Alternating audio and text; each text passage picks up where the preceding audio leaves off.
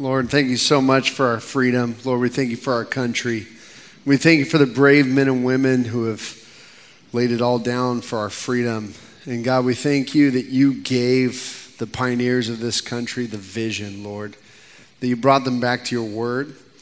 So, Lord, that they would, they would understand how government should be.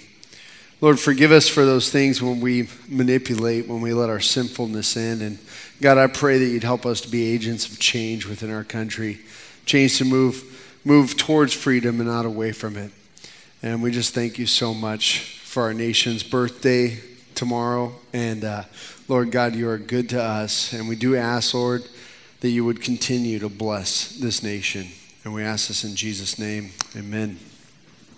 Um, so, a couple quick announcements. Uh, first of all, Wednesday night dinner this week. Make sure to sign up for it. Um, so, that's that. There is Wednesday night dinner, right? There's fight night? Yeah, there is. Potluck. It's potluck this week. So, yeah, make sure to bring something. Thanks, Dan.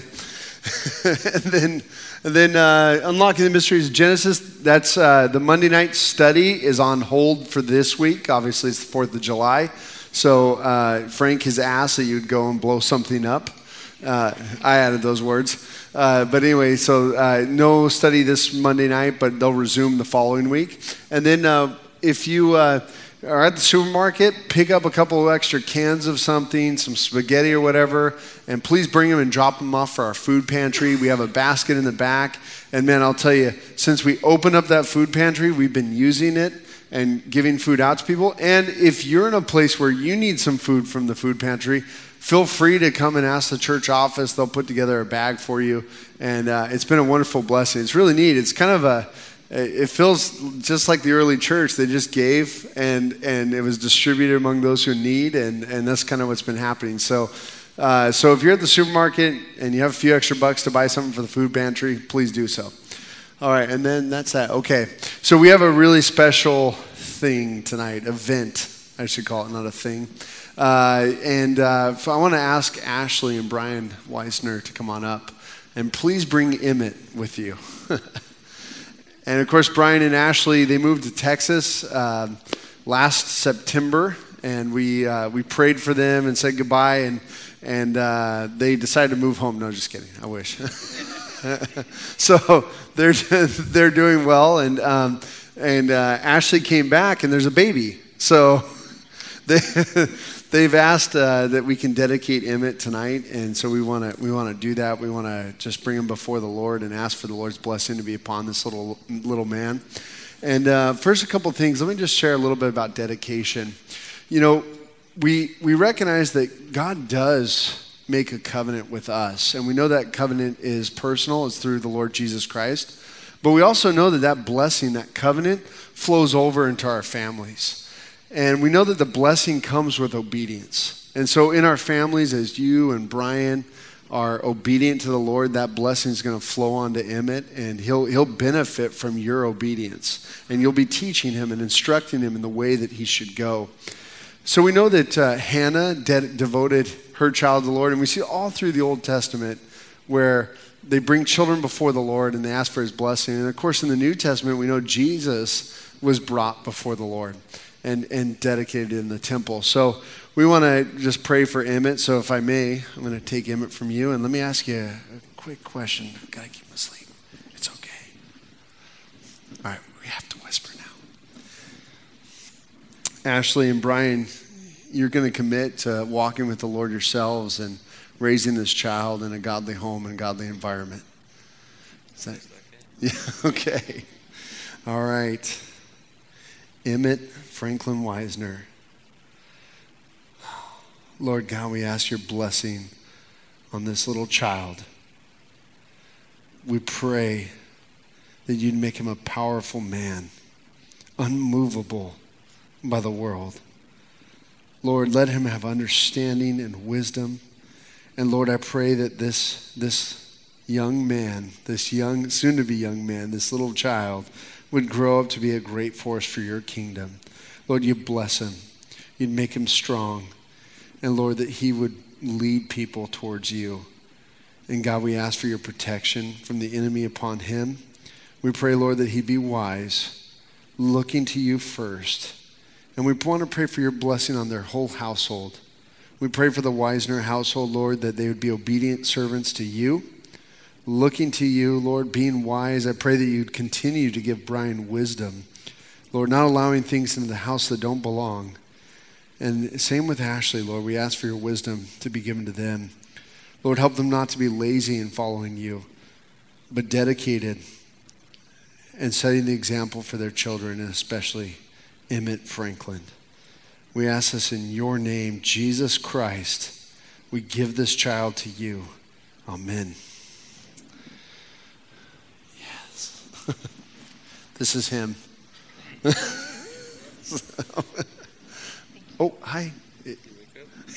He just opened his eyes. He was like, huh? so, by the way, Dalton saw me at the party yesterday, and uh, Brian's like, hey, Dalton, you recognize him? And Dalton's like, nope. They're like, oh.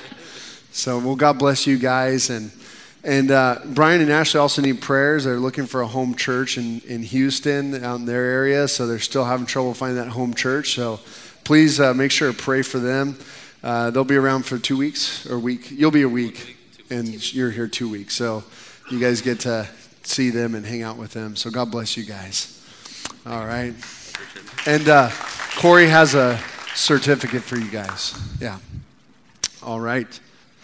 Um, we don't baptize infants because we, I personally believe that baptism is for the believer. There's groups that do infant baptism, but I think it's better we dedicate and then teach, and um, and uh, then when they're ready to believe, they get baptized. All right, we're in Genesis chapter two tonight. Let me open up all my stuff here. Genesis chapter two. And we're going to be talking about three things tonight in this chapter. And um, the three things we're going to be sub- hitting on tonight are purpose, marriage, and America. No, I'm just sorry, I'm just kidding. It's purpose, marriage, and freedom. And, uh, and these are, the, these are the three, three themes that I see in this chapter that I want to make sure we touch on tonight. So let's, uh, let's go ahead and read the Word of God in chapter 2. We'll start reading. We're going to start at verse, um, verse 4. So we've kind of already done the first three verses. Verse 4, chapter 2. These are the generations of the heavens and the earth when they were created in the day that the Lord God made the earth and the heavens. When no bush of the field was yet in the land, and no small plant of the field had yet sprung up, for the Lord God had not caused it to rain on the land, and there was no man to work the ground, and a mist was going up from the land and was watering the whole face of the ground. Then the Lord God formed the man out of, of the man of dust from the ground and breathed into his nostrils the breath of life. And the man became a living creature. And the Lord God planted a garden in Eden in the east, and there he put the man whom he had formed. And out of the ground the Lord God made to spring up every tree that is pleasant to the sight and good for food. And the tree of life was in the midst of the garden, and the tree of the knowledge of good and evil. Verse 10 A river flowed out of Eden to water the garden, and there it divided and became four rivers. The name of the first is the Pishon. It is the one that flowed around the whole land of the Havilah, where there is gold, and the gold of that land is good. Bdellium and onyx stone are there. The name of the second river is Gihon. It is the one that flowed around the whole land of Cush. And the, the, and the name of the third river is the Tigris, which flows east of Assyria. And the fourth river is the Euphrates. The Lord God took the man and put him in the Garden of Eden to work it and keep it. And the Lord God commanded the man, saying, You may surely eat of any tree of the garden, uh, but of the tree of the knowledge of good and evil you shall not eat, for in the day that you eat of it you shall surely die. Then the Lord God said, It is not good that man should be alone. I will make him a helper fit for him. Now, out of the ground, the Lord God had formed every beast of the field, every bird of the heavens, and brought them to the man to see what he would call them. And whatever the man called every living creature, that was its name. The man gave names to all live livestock and to the birds of the heavens and to every beast of the field. But for Adam, there was not found a helper fit for him. So the Lord God caused a deep sleep to fall upon the man, and while he slept, took one of his ribs and closed up its place with flesh. And the rib that the Lord God had taken from the man, he made into a woman and brought her to the man. Then the man said, This at last is bone of my bones and flesh of my flesh. She shall be called woman because she was taken out of man. Therefore, a man shall leave his father and his mother and hold fast to his wife, and they shall become one flesh. And the man and his wife were both naked and were not ashamed. May God add his blessing to the reading of his word. Lord, we do ask that you'd bless this time. Open up your word to us. Give us understanding. Lord, may we learn from you. In Jesus' name, amen. So, Genesis 2 is interesting, and, and there's been many times where people have uh, started to criticize the Bible because of Genesis 2. Genesis 2 has kind of become a little bit of contention, so to speak, for the atheists. They try to say that chapter 2 contradicts chapter 1, so therefore you can't trust the Bible. And I want to say it doesn't contradict at all chapter 1. Chapter 1, we have the general overview of creation. We have seven days of creation, God creating within the seventh day, and we know that man created on the sixth day. Now, chapter 2 we, we actually read through verse 3 when we were finishing up chapter 1. And I, and I really think that chapter 1 should end in chapter 2, verse 3. That's probably where it should end. We know that the chapters and verses are not inspired by God, these were added later to help us out in finding verses. But chapter 4 kind of gives us the answer to, to this controversy between chapter 2 because chapter four, chapter 1 talks about the creation of man and it talks about the, the, the creation of, of the plants coming before man and now in chapter 2 we have man and no bush or trees or anything like that. So chapter 4 2 verse 4 says these are the generations of the heaven and the earth. Now this heading comes out 11 times in the book of genesis and, and this is where we're starting to get to our story. This is becoming the focus of the story because God wants us to understand that these are, this is where our story goes. And, and we're going to continue seeing that through the book of Genesis when the story changes directions or begins to follow one particular person. And that line you're going to get a these are the generations of Noah. These are the generations of Joseph. These are the generations of so on. So you'll you'll continue we'll continue seeing this heading and here the author of Genesis is helping us say, okay, now we're going to focus on man. We're going to focus on mankind and where this story goes. So the the the first thing we learn here in Genesis chapter 2 is that that these are the generations and and of the land, and what is the land? Well, I don't think it's the entire land. Land in Hebrew can mean my front yard land, it can mean the whole earth land. I mean, it's not Eretz like uh, the earth. But land can mean a, a, broad, broad word or a very narrow word. So, I mean, I could pick, be out in the forest and pick up some dirt and go, this is good land. And not be talking about my backyard, which is terrible land. So, it's just clay. So, land is a, a, broad word in Hebrew, and I think this is really focusing now on the garden that God is planting and establishing for man, the place where man is going to live. That's what, that, that's what God is focusing on here. And what we see here is as God creates him and this idea of molding him up from the dust of the earth. And we, we talked about man created in God's image in the beginning, but it gives a little more detail, a little more information about God's creation of man. That out of the dust of the earth, he's created man. And amazingly enough, we know that the elements that we're made out of, the elements of our biological form, fit right there within, within what we find within the earth. And, and of course, if you've ever been to a funeral, from the dust this man was given, to the dust he shall return. So we all recognize that. It's also an interesting fact that as the Human Genome Project has been advancing and as they've been studying the human genes, what they found is, and this is not from Christians who are scientists, this is coming from secular scientists, that the genes all lead us back to believe that there was a one man and one woman that started off everything, not just a whole bunch of people. And, and I think the text itself excludes this from being a figurative idea because not only does it does it have this cool story of the creation of God forming from the dust man, but then it's got all the boring stuff in it too. You know all that stuff that you're like, okay, is he going to read the whole chapter? You know that stuff. The the here's the four rivers. You, know, you, you guys know the river Gihon and the the river Pishon, and oh, that's where the gold is good. And, and we're like, I don't care, right? Well, that stuff, and I don't want to say that I don't care about God's word because I do care, but I, you know what I'm talking about. So, for those who are literalists, I, I do care.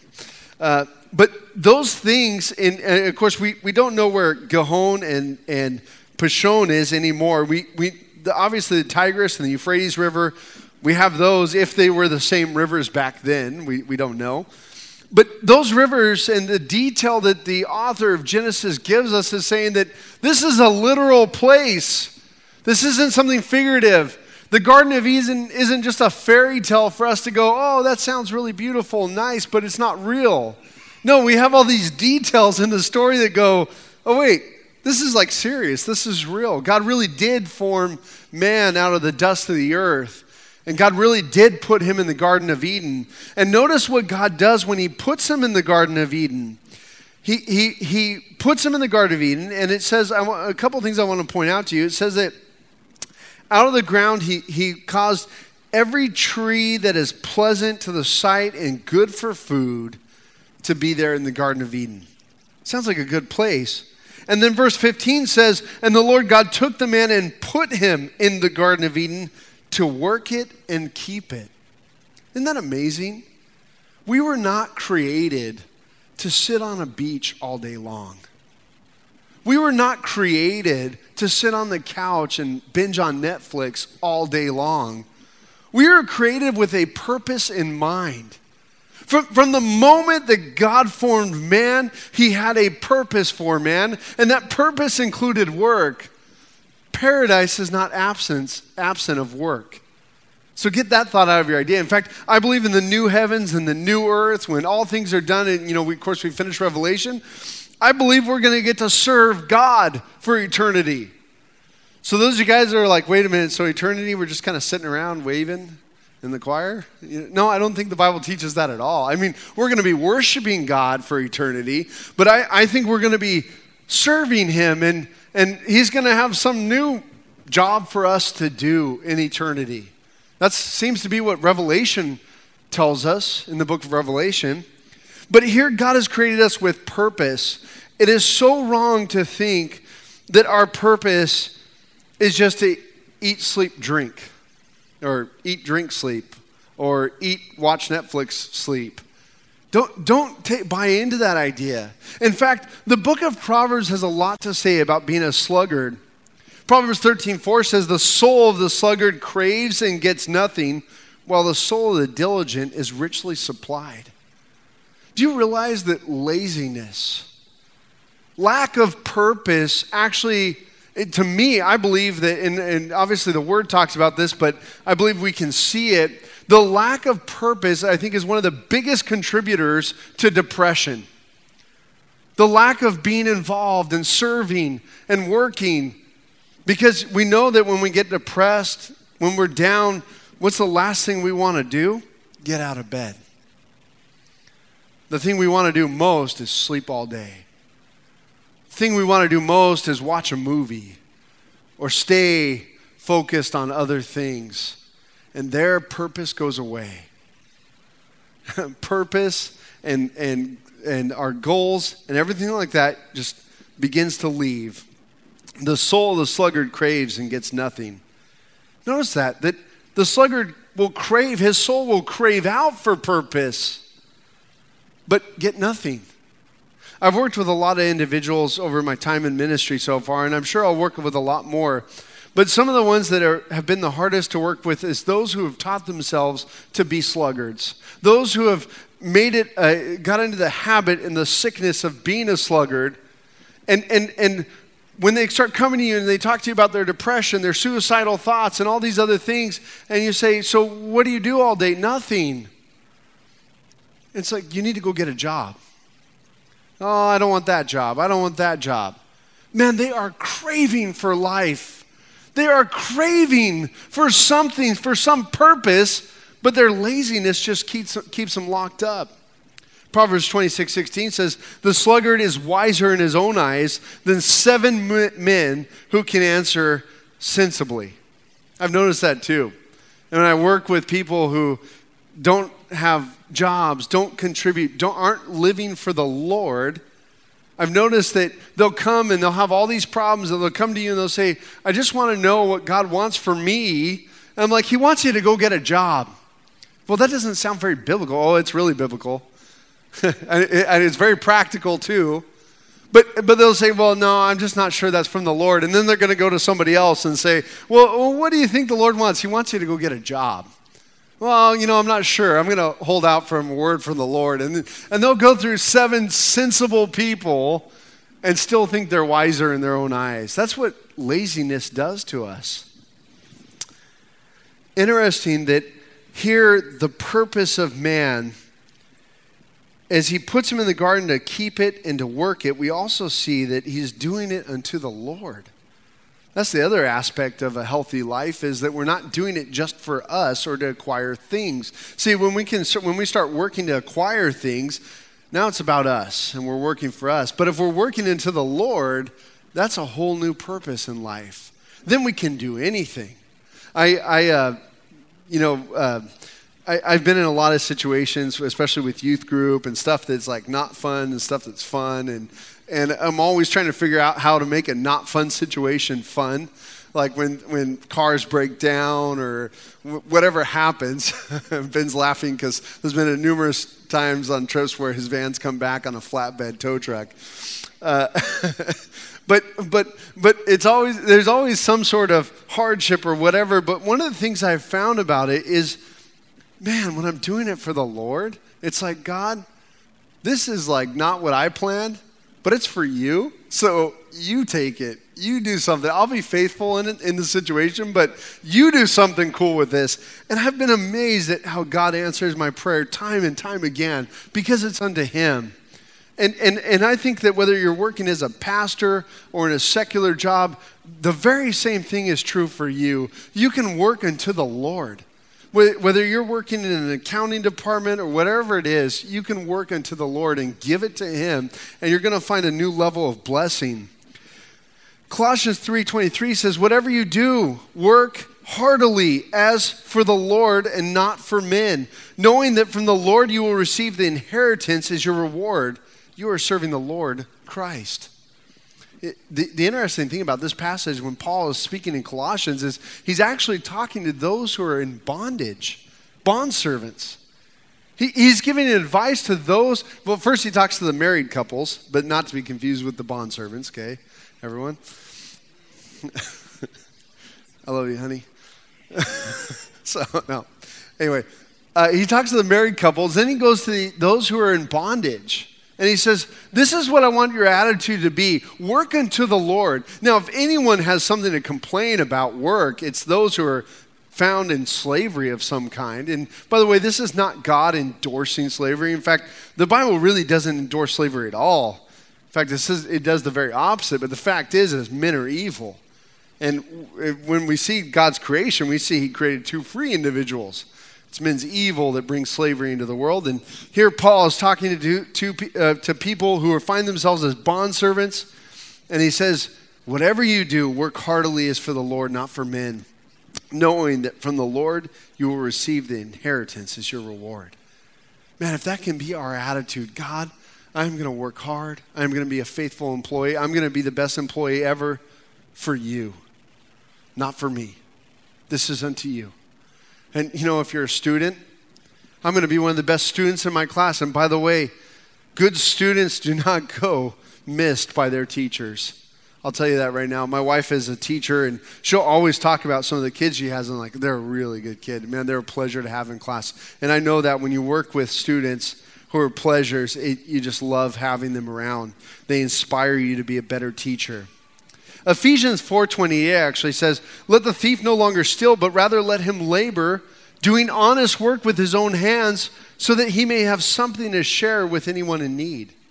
Interesting how Christ takes us when we're found in sin and we, we come to him and we realize, like, wait a minute, I can't steal anymore.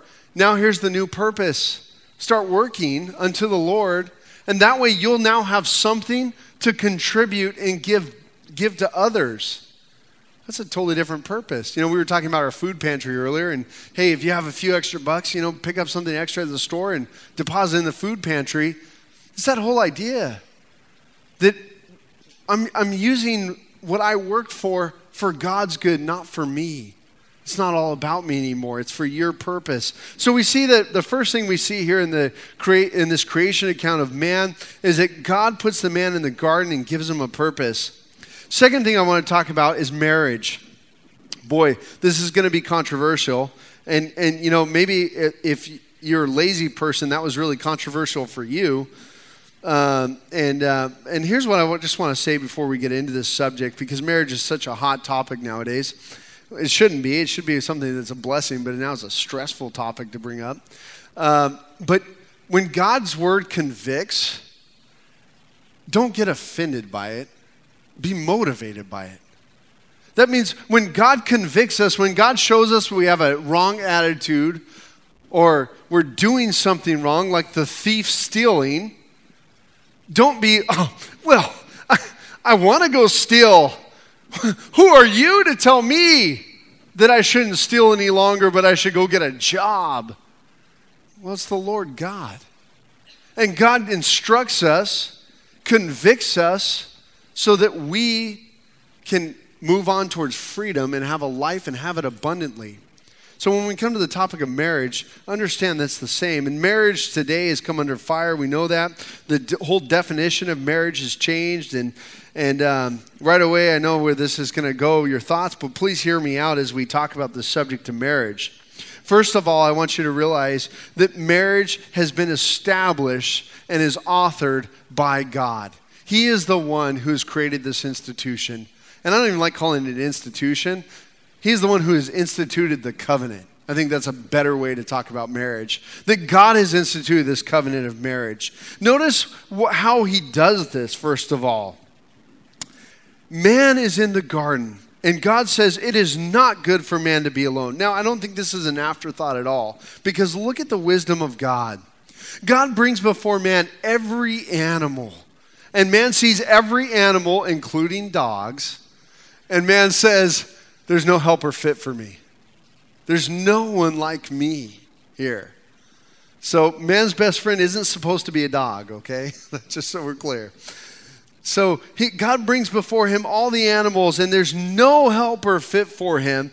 And in God's wisdom, He makes sure that man understands that I'm going to create somebody very special for you. Someone who is like you and completes you.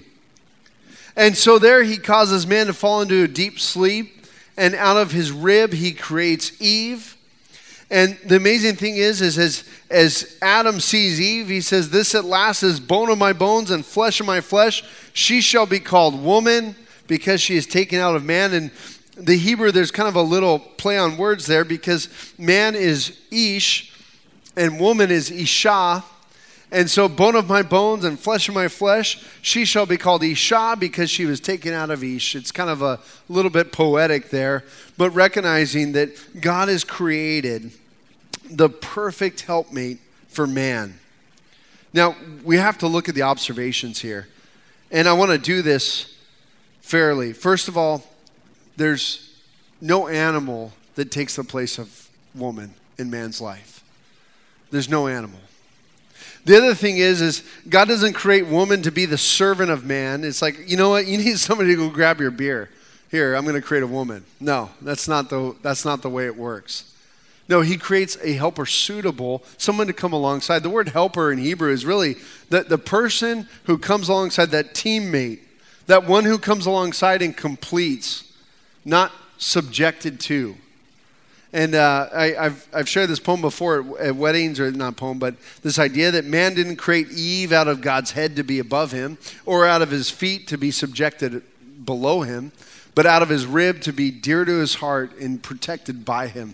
It's a, it's a, it's a cute little saying, and I think there's a lot of a, a lot we can learn from that. That no question about it, God wanted Adam to know that this woman was to be cared for, protected lifted up, guarded. And, and, and when man does that and woman comes alongside man, you have a good thing going. In fact, when we get to the fall and sin coming into the world, uh, into the world, one of the things I'm going to point out to you is that it says that she took of the fruit and ate it, and then gave some to her husband who was there with her. The first failure of man to protect in the garden was also the first time that woman, that woman was tempted and sin entered the world. Men, those of you who are married, protect your wives. You're supposed to be protectors. What do I mean by protect? Well, I mean, clearly, Eve wasn't being threatened by a wild animal. She.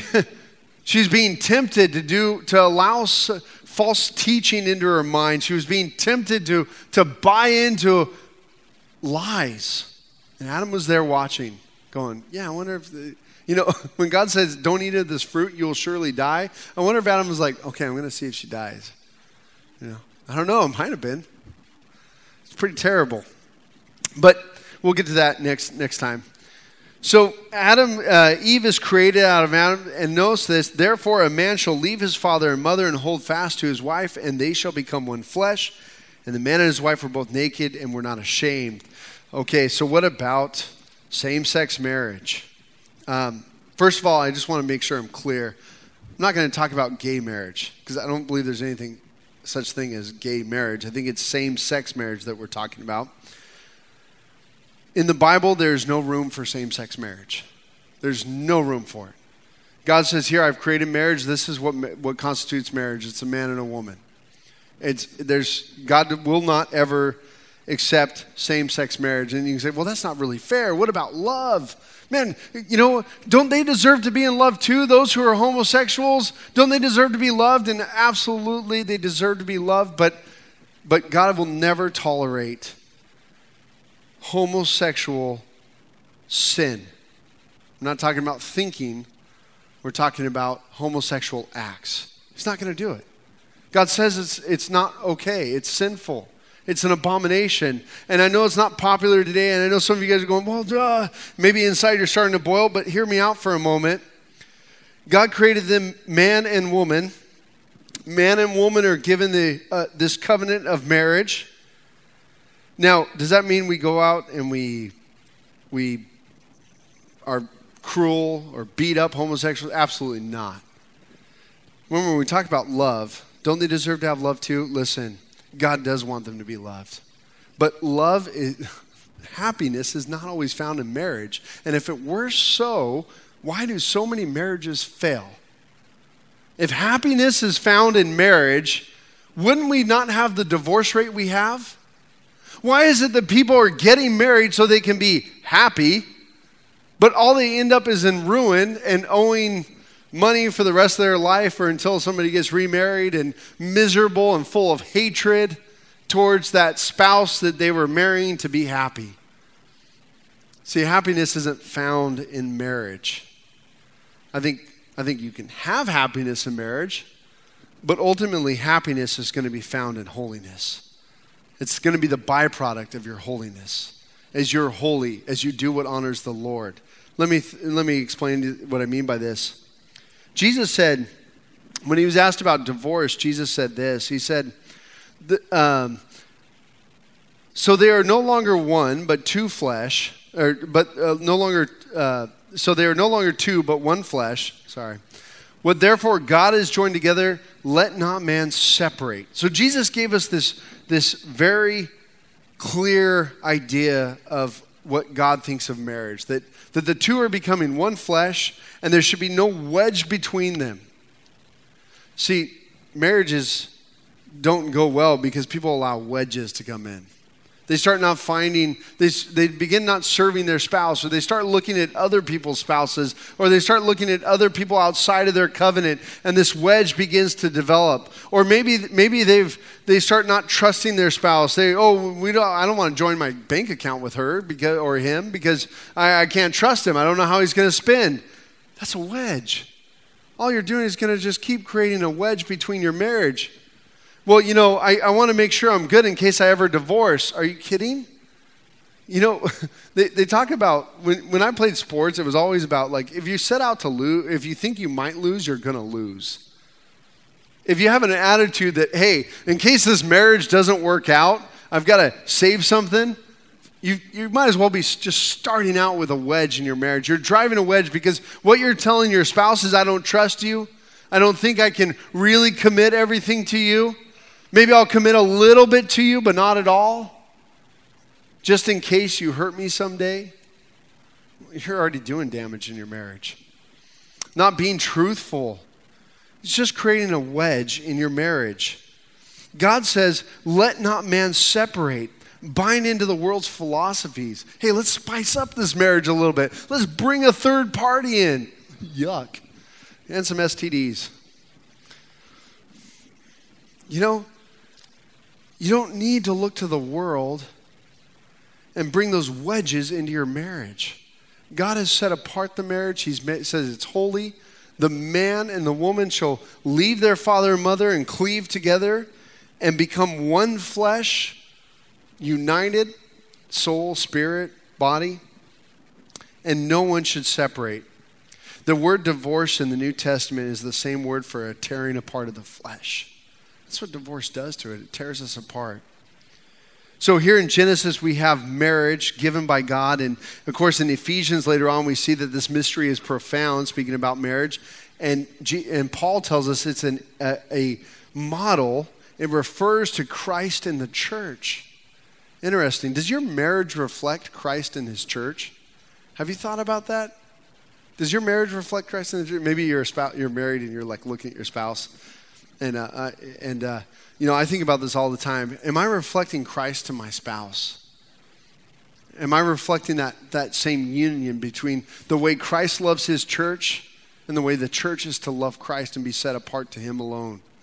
That's what your marriage And I'll tell you right now, if you set out to do marriage that way, you're going to be blessed.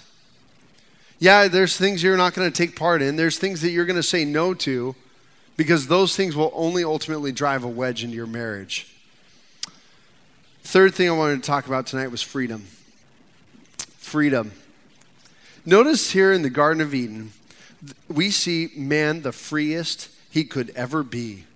Amazing that Thomas Jefferson wrote in the beginning of the Declaration of Independence we hold these truths to be self evident that all men are created equal, that they are endowed by their Creator with certain unalienable rights, that among these are life, liberty, and the pursuit of happiness. Man, I get chills every time I read that. The Declaration of Independence is so awesome. That, that Thomas Jefferson, as he's writing this, the guy who owned a lot of slaves, starts thinking about their reasons why they're okay with, with declaring their independence from a tyrant king thousands of miles away. And as he's considering this, he comes to this idea that, you know, it's self evident that, that we've been created equal, that we have a right to life, liberty, and the pursuit of happiness. The only way you're going to see that is if you go to Genesis 1, that we're created in the image of God. And when we start seeing people created in the image of God, we should start seeing them different. Especially when we start thinking about the lengths that God has gone to to redeem people in this world.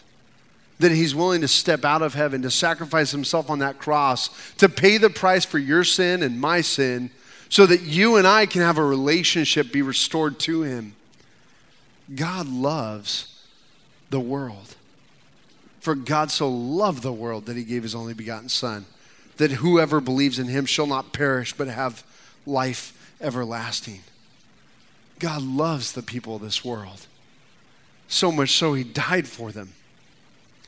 Thomas Jefferson, realizing this as he pins those words, he starts coming into a crisis about his own slave ownership. And actually, if you read the first Declaration of Independence, the one submitted, the rough draft submitted to Continental Congress, there were some appendix, uh, uh, appendixes added onto it that were um, saying, "Hey, we got to get rid of slavery. We've got to, we've got to do this." And and of course, Continental Congress at the time was not brave enough to deal with that. Unfortunately. And sadly, it led for years and years of continual slavery in the United States until finally Abraham Lincoln was forced to deal with it. But right there at Continental Congress, they had an argument about slavery.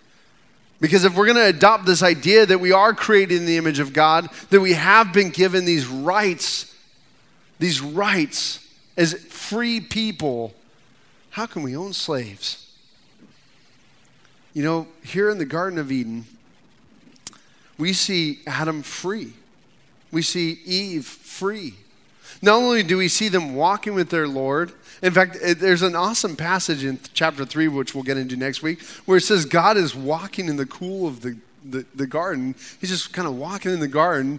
And it was like an expected thing that Adam and Eve would meet with the Lord and hang out with him and have this fellowship with him. And, you know, of course, in Revelation, it says God's dwelling will now be with men at the end in the new heavens and the new earth. God starts dwelling with men. And, and we're going to be able to see the, the restored, the redeemed new heavens and new earth the way it should have been. Um, and of course, in, in a much better place. But we see man is free to choose. He's given choices. He, he, can choose anything he wants. There's no bondage at all. There's no slavery in the Garden of Eden. There's no infidelity in the Garden of Eden. There's no lies in the Garden of Eden because there's nothing to lie about. There's, there's no lust. There's no desire or covetousness. None of that is in the Garden of Eden. And you know what? It's paradise. It's paradise. I'll tell you right now if you want to know freedom, freedom is walking with your God. Freedom is living in holiness. When we begin to live holy lives, we're going to find ourselves set free. And sadly, the unbelieving world looks at the Christian and goes, Oh, those Ten Commandments. And it's, Oh, you're, you're, you're judging me or you're narrowing down. But you don't understand that all these things that God says don't do, if you just put your name in there, you'll see all these things that God says are sinful are things that destroy our lives and hold us captive. Thou shalt not murder. Man, I really wanted to murder my neighbor. Where am I going to end up if I murder? A murderer in jail, on, on death row, depending on the state I'm in. if you're in Texas, electric chair, right? Yeah, that's not going to lead towards life. It's not going to lead towards goodness in my life. It's going to lead towards imprisonment and death. Thou shalt not steal. Man, why is he telling me I shouldn't steal? I'll tell you right now, if you put your name in there, he said, Thou shalt not steal from Dave, or Thou shalt not steal from Brian, we're like, Yeah, that's a good idea. Don't steal from me because I don't like that. That's not good. I, I work hard and I bought that. And don't steal. Right? That makes sense. Thou shalt not murder Dave. I like that idea. That's a good idea. Thou shalt not commit adultery with Dave's wife. I like that idea. That's a good law. I'm all for that. See, when we put ourselves into those laws, we go, this is good. these Ten Commandments aren't things that narrow my life, that restrict my life. These are things that are going to bless me and give me a good life and a good life in my community. That's what we have to look at. When we pursue holiness, we're going to find goodness and the good life. And here, Adam and Eve, holy, right with God, without sin. And I love the fact that it, talk, it talks about their nakedness. It's a strange idea. They were both naked and were not ashamed. It's a really strange idea. In fact, they don't realize they're naked until they, they sin. And it's at that point when they sin that God kills an animal and makes covering for them. And we have the sacrifice uh, cycle started in Genesis, but there's no death, no sacrifice yet. Man is free, things are good. Man's at peace with his environment, but more, more important, peace with his God. And then when we see sin happen, we see that they're ashamed of their nakedness. you know, some people aren't ashamed of their nakedness, and they should be. Uh, I remember, I'll never forget being in San Francisco with uh, our youth group. We were on this road trip Odyssey thing, and we we got off a streetcar. And we, we get off the streetcar, and I turn to the left. I was the first one off the streetcar. I turn to the left, and I see these two guys, naked as could be. And uh, actually, sorry, it was three guys, and they had some signs, and they're holding up, and I'm seeing them all like, what? And okay, now Dave, being the spiritual man he is, went and shared that. No, that's not what happened. I wanted to go kick him in the goods, like I, I really wanted to just rip him. I just got angry right away, and then I was like, okay, no. But what I did. what I did was I was like, before the kids even saw anything, I'm like, hey guys, we're going this way. Come on, keep coming, keep coming. And I'm like, like trying to distract them and stuff so the kids didn't see it. Thankfully, nobody saw anything, but I was just imagining how that would go over explained to their parents. But uh, yeah, I mean, they should have been ashamed of their nakedness because what they were doing, they were, all they were doing was promoting their sinfulness. But, you know, when the scripture talks about nakedness, it's more about our our position before God. When God sees us naked and laid bare before him, the idea is that all of our sin, all of our unholiness, all those things in us that are not equal to God are laid bare before him. And we are find, found lacking lacking completely. The Bible has a lot to say about how when God, Christ redeemed us, he takes us and he puts a new robe on us, a white robe, pure and spotless. We're clothed in his righteousness and no longer left to our nakedness. If we want to be free, we've got to know Jesus Christ. I um, read this uh, article from Time Magazine. We get time at the house, and 240 reasons to celebrate America right now. So I was like, okay, I need some reasons this year. So, um, and uh, there was something really interesting in this. Uh, there were nine things to fix right now about America. And um, I was kind of bummed because I was thinking, like, they're going to say, like, you know, we really got to repent and come back to the Lord. That wasn't found here. Uh, but, but they did bring up really important things like raising minimum wage. Oh, uh, here's one. Let's uh, get rid of all assault weapons. Uh, and, and the sad part about it was when they talked about getting rid of all assault weapons, they said there are thousands of deranged people dressing up in camo and marching around the woods, blasting away with automatic rifles, rehearsing for a showdown with the FBI. More people are going to get hurt. Let them use water pistols. And I was like, wow, that's not even a fair assessment of what's going on. It's like, it's like, have you ever been out on a hike and ran into deranged people running around the woods with their automatic weapons? This never happened. Now, by the way, I'm a, I'm a pro gun guy. Um, but if you're not a pro gun person, it's okay. I love you too. Um, you can come to my house when things go bad. I'll take you in. So I'm just kidding.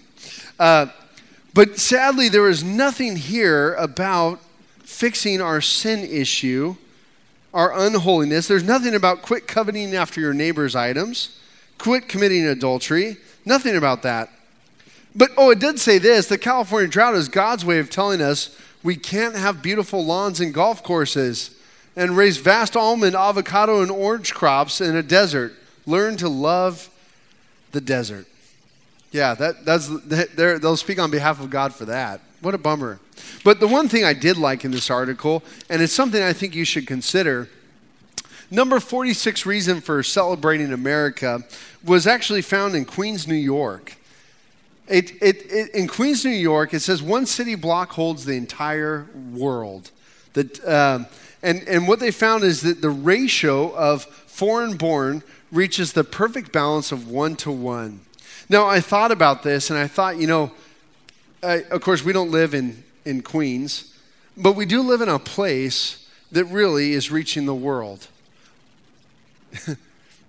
the fear of becoming the missionary and being God, you know, man, if I if I really devote myself to the Lord, He might send me off into some nowhere Africa, and I'm going to have to talk to people. God took care of it.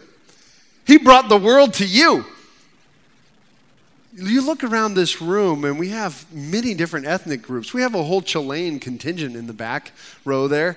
Uh, we've got Koreans, Japanese. We, have got everybody in the, or a lot of different people in this room. And in the city of Orange, there's so many different ethnic groups. Hispanic, there's Cuban, there. I mean, you can just go on and on. I bet there's some groups in the city of Orange that I don't even know are here. Filipino. we can use our freedom to share the gospel with these people, to, to send back missionaries to those cultures. Last week we had George Saik here sharing about how to witness to Muslims. We can use our freedom to share the gospel with Muslims and reach the Muslim world. And you don't even have to leave your city. It's an incredible thing. Or we can use our freedom to set ourselves back into bondage. That's always an option. It was Adam and Eve's uh, option. They could sin and go back into bondage, or go into bondage, I should say. God gave them the choice. He said, Don't eat of this tree the, the, of the knowledge of good and evil. It's your choice. You can be free, or you can become enslaved. You can be free and live, or you can die. Galatians tells us, For freedom Christ has set us free. Stand firm, therefore, and do not submit again to the yoke of slavery. Sadly, I see Christians submitting to the yoke of slavery. Oh, yeah, I'm a Christian.